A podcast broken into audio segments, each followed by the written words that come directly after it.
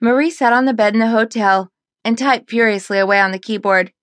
Her eyes darted from the screen to the red numbers on the small alarm clock, just two hours before her publisher would call and ask her where the story was. She was infamous for procrastination, but she always handed in the story. She looked at the clock again. She grunted, reached over and knocked it off the bedside table. Fuck off, you little red and black demon. I will not be pressured. Holy fuck, I've lost it. I'm talking to a damn alarm clock. I really need to get out. She closed her laptop, swung her legs off the side of the bed, and stood up. She stretched her arms above her head and twisted from side to side.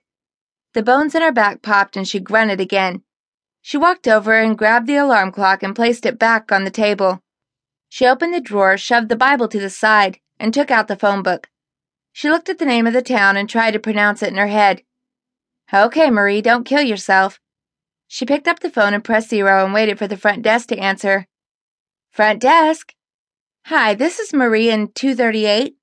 I have a very stupid question. Well, I'll do my best to help you. What city is this? Punxsutawney. Okay, so is there anything around here that I can do? I'm going a bit stir crazy.